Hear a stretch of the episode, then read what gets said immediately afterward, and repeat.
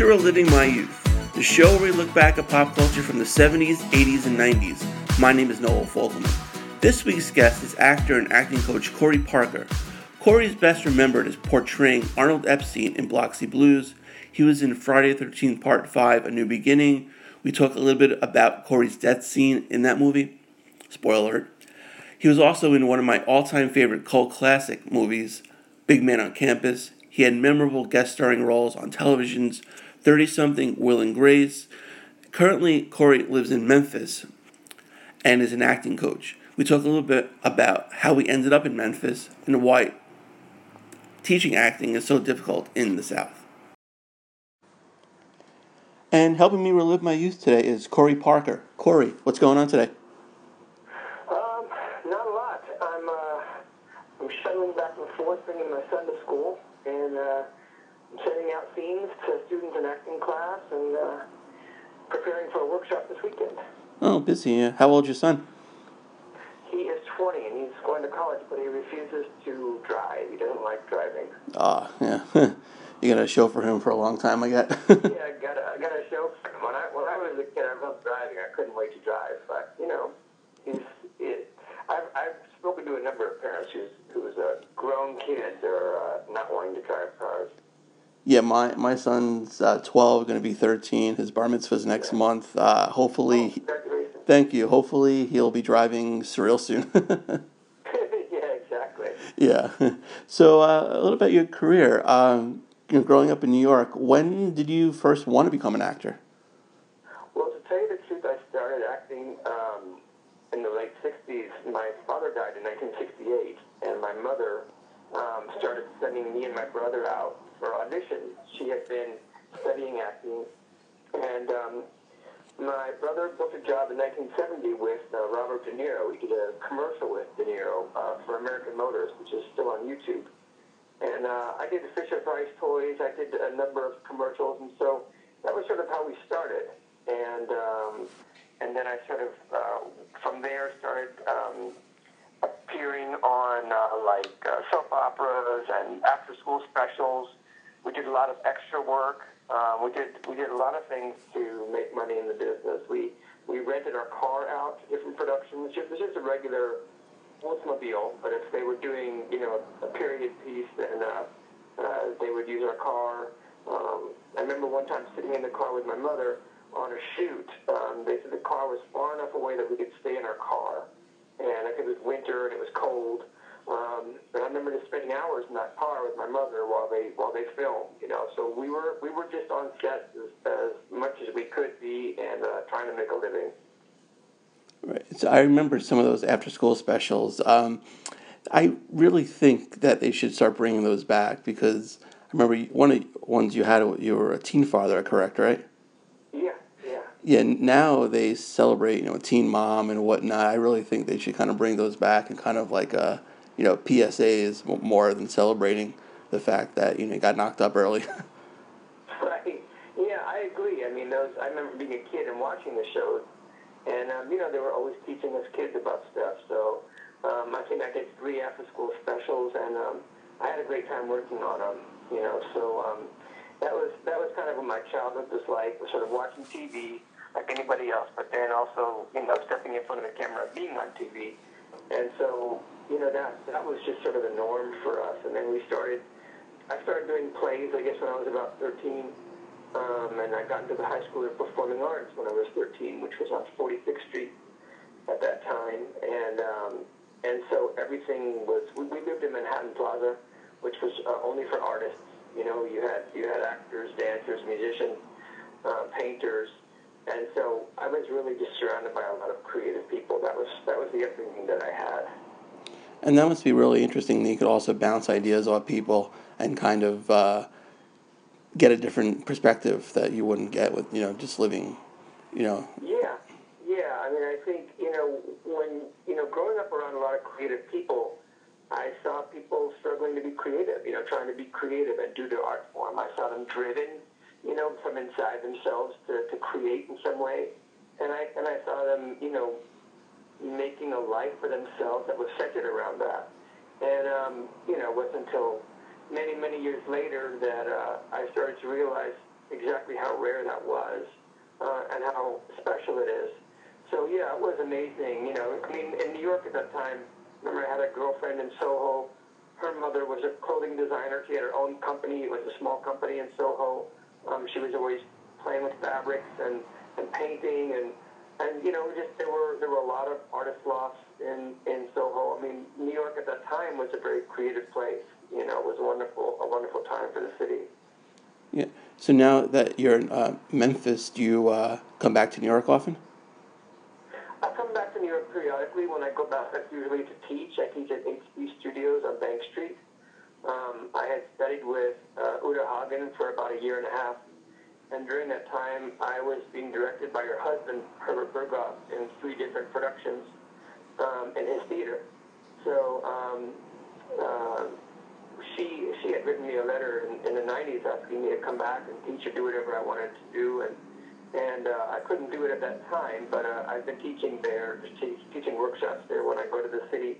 Um, I've got some family there, but um, not not a whole lot. But I, I still love the city, yeah. Yeah, it definitely has its moments, no, no doubt. Yeah. Um, yeah. So was Friday the Thirteenth like your first movie? It was not my first movie. I had done the first movie that I did was a film when I was 18. Uh, I guess I wouldn't call it a film. It was a movie, and it was called Scream for Help. It was directed by Michael Winner, and we shot it in um, New Rochelle, but mostly uh, around London, um, just outside of London. And so um, that was really my first movie. Um, but Friday the 13th was the first thing that I booked in Los Angeles. I had been sort of going back and forth to LA uh, in my teens. I didn't really like it, um, but I ended up. Um, I did a. I did an independent film for AFI, and uh, I had a the actress on that shoot. She and I started dating, and she was in LA. So I went out there, but I, I, you know, had an agent, but I didn't have a car yet. I couldn't really get around. So, you know, as you probably know, in LA, you're stuck if you don't have a car. Totally. um, so for that audition, I had a friend of mine, an actor named Terry Lang. He uh, was living up on Mulholland, and uh, he had an old Buick, I remember, and he, he picked me up in the valley, which is where I was staying, and drove me into town, I think over by Fairfax was the audition, if I remember correctly. And he brought me to the audition, you know, and that was so that was the first uh, the first the first job that I that I booked there, yeah, that was um, and we and when we shot that, you know, um, it was in the middle of the night. It was a night shoot, and it was in a canyon um, just off of Coldwater Canyon that's kind of hidden. Um, and there are there are woods there and everything. It was it was kind of intense and, and kind of scary. It was cold, I remember, and uh, yeah, it was was an interesting setting. There was another actor in the scene, Anthony Barrile, and he and I had been friends in New York. So that was sort of the one saving grace, was we had each other. yeah, he. Uh, no offense, he had the better death scene in that in that scene. I think he had a flare stuck down his throat. yes, he did. He had the flare down the throat. Yeah, I, I don't think anyone had seen that one before. No, yeah, that was that was definitely good. You had the traditional slit of the, the you know the throat in the car. So sorry about yeah, that. they pump blood into it, and the machete has like that shape of your neck, um, you know, cut into it, so that you can it'll just stick around your neck, and then they pump the blood through. It, it was kind of fun to do that. Right. Yeah. so now we move on to one of my favorite movies, uh, Biloxi Blues. Um, yeah. Had, well, obviously Biloxi, Mississippi, but where did they actually shoot the film? We shot that film in Fort Smith, Arkansas. Okay there are um, there were old War II barracks that were still there, and it was where the film A Soldier's Story had been filmed. Um, so we used those same barracks, and um, that's where our dressing rooms were, and that's where everything was, was in those barracks. We didn't live there; we had other places we stayed, but you know, every shooting day we were there. Was it really, uh, as Matthew Broderick would say, Africa hot out there? you know the the southern humidity and, and you know the, the heat. I mean, it was it was definitely hot and humid for sure. Yeah. How much of like so-called like basic training did you guys like kind of go through before shooting? We went through a sort of a brief basic training. Right. It wasn't one of those movies where you spent like weeks, you know, in basic training. We, we weren't going to go into combat or anything. Right. We never, you know, we never left the base. So, um, but we they did bring in a guy and we went through some basic stuff you know, yeah. Yeah, and you had like a real a memorable quote, and it stick with, sticks with me when uh, Matthew Broderick's character had his diary read, and they were talking about you, and then your com- comeback was was great. It was like once you comprom- compromise your thoughts, you're a candidate for mediocrity, and that's like Right. a it's a really you know like poignant like you know quote. Yeah, yeah. You know, there are there are a lot of great lines in there. Obviously, it's it's Neil Simon, and and there are a bunch of places. You know, I think in, in most of his plays where where you can hear, I hear anyway, him. I guess because I've spoken to him a number of times, I, I can hear him just saying things.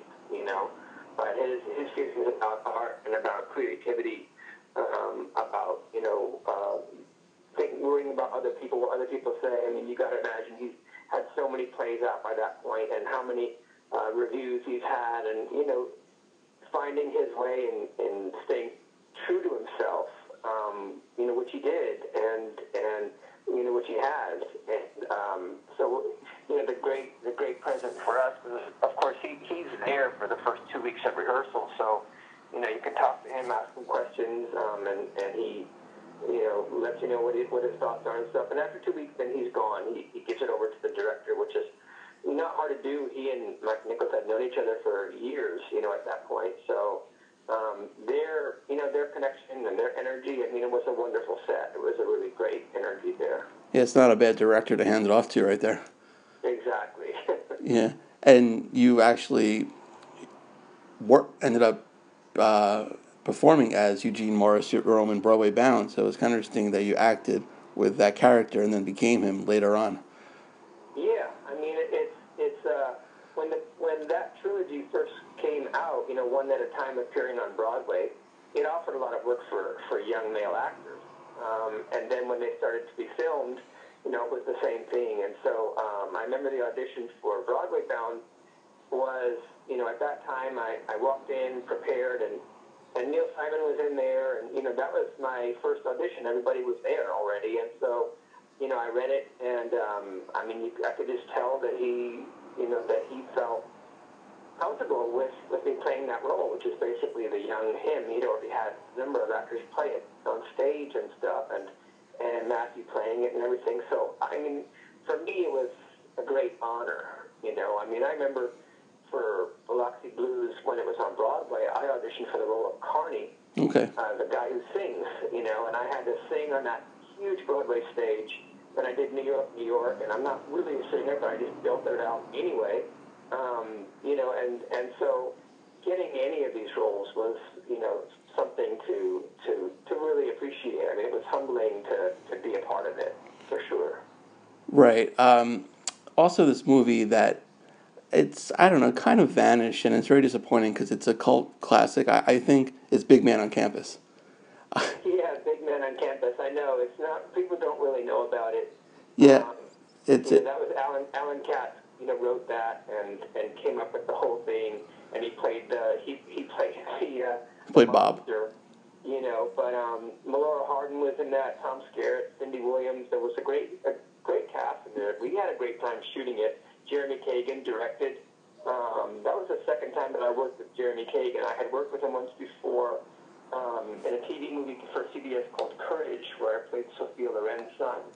So when we did when we did that movie, uh, Big Man on Campus, you know, it was again, it was just like reconnecting with someone that you were already comfortable with, and uh, it was a silly movie. You know, we had a lot of fun just just being silly, but it did have a story, and um, some people did gravitate toward it. That's true. Yeah, it, it, did have you know a lot of heart, and you you know you had a lot of you know you were a smartass in the movie, and you had a lot of good one-liners. You know that was Yeah, that. that's true. Play, playing off Alan Katz was. Yeah, he was he, he was really good, and I, I wish that kind of Yeah. movie you know would kind of because I you, you never see it on cable or anything, you know, and it's No, that's true. That's true. Yeah, it was. It, it was. It's definitely something that people who watch it, I think, can see it's really watchable. But I don't know. It's just you know that's what happens. You know, in the business, some some things click, some things don't. You know, in one way or another, and it's not always something you can make happen. I mean, that was Vestron production. I don't know. You know exactly that Vestron put a whole lot of effort into putting that out. You know, and trying to make it even for cable. You know, it just it didn't really get much of a push. right. Yeah, that's that's unfortunate, but Yeah. if you're home, you know, and if one of your, you know, movies or TV shows comes on, can you actually sit and watch yourself? I actually, to be honest with you, I don't really watch TV very much. I watch a little bit of TV, but I don't like sit and watch a lot of shows. My son gets me to watch things. He just had me watching Vikings, which uh, I thought had some wonderful performances in it, although it was really bloody. Right. But um, I don't, so I don't usually see myself come up. Um, but I guess it depends. It depends what I'm in, you know. But I don't really need to see myself because I've I've seen that stuff already, and you know I've already gone through that. You know, it's it's awkward. I can do it. You know, it's like it's not like a big deal for me. Um, but I kind of it's already something I've watched. It's the, the same as if I if I were seeing something that I've seen a bunch of times with someone else in it. And it's like you know, unless it's a really great thing, I don't. You know, I just don't need to see it. But uh, but it's fun. I mean, it's fun to see me younger doing all kinds of uh, shenanigans. Right. have Have you sh- shown your son any of your movies or work? Yeah. What I did was what I did with him was I didn't show him anything until he was about ten, because I didn't. I had lived in LA for twenty years, and I I knew I had seen people's kids get sort of caught up in the business from a really young age in terms of, you know, um, fame and the whole the whole business. And I really didn't want him to have anything to do with that. I wanted him to just be a person and just see life as a person separate from the industry. I didn't want any kind of connection. And so when he was 10, I felt like, you know what, I think he's ready. And so I kind of blew his mind because mm-hmm. showing him, you know, putting on the TV all the these things that I had done, and and uh, he loved it. I mean, he had a great time, but he had that foundation of just knowing me as a person and not thinking of me as an actor in the, in the industry. So that was really my goal, and and uh, that worked out. Now he's he's seen everything that I've done, and um, you know he's he's really sweet about it. So that's that's a good thing. Oh, that's that's great. Now, how did you end up in Memphis? I met my wife in L.A. and she was from Memphis, and so when we had our son, we decided to um, come back here and sort of go for uh, a little more stable life than uh, the LA actor life, you know, which is always full of ups and downs. So yeah, we came we came back here, and so I you know I go back to LA from time to time. I go back to New York. And those are things I need to do to stay sane. I need to be mm-hmm. back in environments where where there are lots of creative people um, and there's lots of drive and everything. Um, not that you don't have all that here, but there's no real industry here in Memphis, so it's you know it's a whole other story as far as you can't explain to people in words what it is to be in LA or New York where you're surrounded by actors or in a class, you know, with lots of creative people who are really driven. You can't like just teach that. you have to have it. Right now, is there?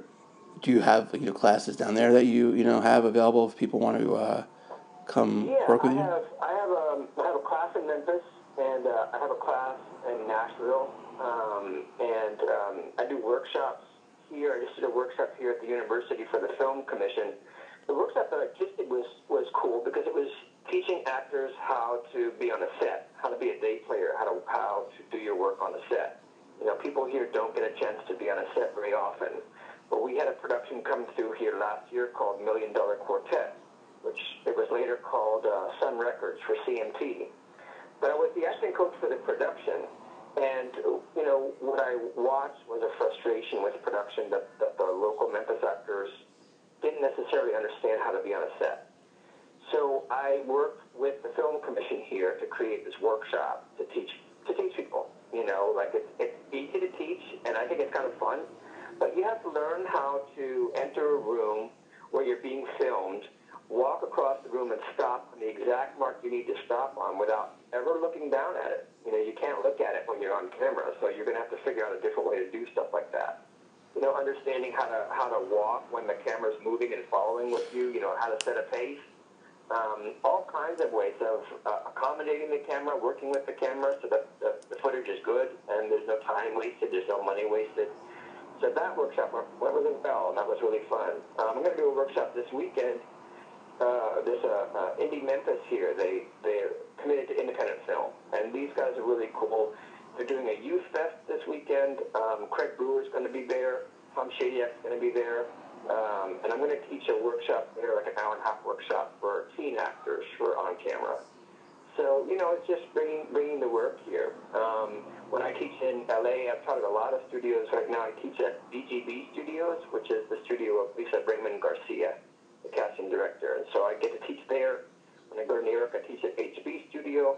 So I really, uh, I'm still a driven person. so I've got, I've got to stay busy, and that's what I, that's what I do. Yeah, that's great. Now, how typically you say you're having a teen workshop? Have you worked with like teens and kid actors before? I work with a lot of teens. Um, since I've been here, I've worked with a teens. I've um, I've worked with kids who are uh, auditioning to get into schools, you know, acting theater programs. Um, the, the, the students that I've worked with have gotten into NYU Tisch and USC and UCLA and uh, CalArts. Um, I have a student who just got back from Yale. He spent the summer at the Yale uh, summer program there, and he was at the Royal Academy last summer. So it's really for me about getting kids here out of Memphis. Hmm. They can always come back, but you've got to be exposed to what I call the real world. right. You know, just get out of the South for a while and be around creative people is the goal. So I have, I have, you know, there are teenagers that I've worked with who have gotten out and are now in LA, who are training in New York, um, and um, and you know, working to get into colleges right now. So teenagers, you know, are still in that place where um, even if, like for example, if, if they have parents who are really strict sort of conservatives, um, you know, if the kid is creative and they know that they're kind of different, um, acting is a place where they can come and be accepted. You know, acting is a place they can come and be whoever they really are or want to be. Acting doesn't judge you. It doesn't criticize you. And there are a million plays with characters who can, you know, let let these young actors see that they're totally okay. You know, that it's okay to want certain things, that it's okay to feel certain feelings, even if your parents have told you it isn't. You know, acting embraces and accepts everyone as, as long as you want to be a part of it, bam, you're a part of it. You just got to want to work, you know, and so um, I do, I have worked with a lot of teenagers, yeah. Right now, how do the parents come to, and how, how difficult is it dealing with the parents? I have had, I have had um, situations where parents have come um, to talk to me to sort of test me out and see what it is that their kid's getting into, and that's that's understandable. I'm a, I'm a parent, you know. I have a website which talks about you know the work that I've done, um, and it's fine with me to meet people in person. I've had people, you know. I've had people down here in the, in the South tell me, um, you know, that, that acting doesn't really have any value and it's a waste of time. You know, that's a, not an uncommon sentiment down hmm. here. And so, you know, one thing that I say to that is, do you go to the movies? Yeah, you watch TV, right? you watch TV? because if we removed all of the actors all at once and there were no actors just for one hour, what are where are you going to go? When you need a break, when you need to watch a story, when you want something that makes you feel better or feel different, you know, what, who's going to? All you're going to have is uh, you know, footage of a script with a hand turning the pages. You can read the script because there's no one performing it. There's no one acting it. And and why would the would the industry, you know, the film industry, be a multi-billion dollar industry? And why consistently globally, you know? And I mean, so it's it's the need for storytelling is just a human need, and and people benefit from storytelling. And um, you know, where I come from, I never saw it questioned to be an actor. I never saw anyone question that. You know, it's only down here that it's questioned, and you know, I think there's just a certain amount of stubbornness, but I think that they're just not exposed to things here. You know, when you're living in New York or LA, I mean, if you're in New York and you can you see all the theater going on, and you see like this is this is a legitimate industry. I mean, this is something that really exists. It's for real, and you can become a part of it. But down here, you know, that, that just doesn't really exist. So I just think it's a question of exposure. You know, that there's just not enough exposure down here. So I have to personally do that with people. You know, let them tell them to watch movies, um, talk about the work, get them up and working and doing things and trying things and trusting their creativity and trusting themselves. So that's what creativity offers. You know, that's that's the bare minimum. So yeah, you know, it's I I will definitely talk to parents anytime they want to talk, but I see you know there's that point where they see that their kid's benefiting. I mean, I once I once had a kid that was brought to me who was going through some some kind of rebellious state and refused to speak. You know, and so, and they were brought to me. So I started giving this actor uh, plays to read, and we would read plays out loud, and they could start to see that these characters were kind of like them. You know, kids going through going through stuff, feeling stuff, you know, wanting change, wanting to try something, wanting to rebel, whatever it is. And you know, over time, that person started to speak to me, and that person decided that they wanted to study acting in New York, and that's where they are now. And you know, so it's this, the power of, of acting, of, of plays, of, of theater, of, of film. I mean, it, it's obviously very powerful. I think if you look look at the impact it has on the world, there's there's no doubt about it. Yeah, you're absolutely right, and that actually sounds like a good script. You can have, you know, the New York act, actor slash acting coach goes down to Memphis, you know. Yeah, yeah, exactly. Yeah. yeah. Now, if um, people want to, you know, check you out or you know hire you as an acting coach, where can they find you? Uh, they can go to CoreyParkerActor.com. So that's C O R E Y P A R K E R actor A C T O R dot com. And uh, you can you can contact me through there. There's a contact button. You just fill in your, your email and your name, and you can reach me. And uh, I work with actors in New York and LA. I work with people who are on TV, people who are on Broadway. Uh, they send me scripts. I people I work with people who are auditioning. They got an audition and they want to prepare. Um, so you know it's it's um, everything is available. You know as long as there's the will, the desire to work, um, everything is available. You know and if and if if I work with someone and I feel like they need to do something that's, you know, if they're in New York or they're in LA or wherever they are, I, I try to help them connect with what's around them that's available, that's of value. You know, sometimes I have to look up places for people. I had an actor going to Poland recently in Warsaw, so I'm looking up, you know, the theater in Warsaw. I mean, I try to look up places so people can connect wherever they go. Because um, in one form or another, this, this stuff's going to be available. But yeah, that's the best way to reach me. Great, Corey. Thanks for a few minutes today. I really appreciate it, and uh, good luck this weekend. And a special thanks to Corey Parker for joining us today. Check out Corey Parker at CoreyParkerActor.com. You can follow me on Twitter at the first Noel19. Be sure to like the page Reliving My Youth on Facebook. Check out all the past episodes we've had. We've had amazing guests. We have many more to come. I thank everyone for listening. I can't do it without you. Please spread the word. I want this thing to grow as much as possible. And we'll talk to you next time on Reliving My Youth.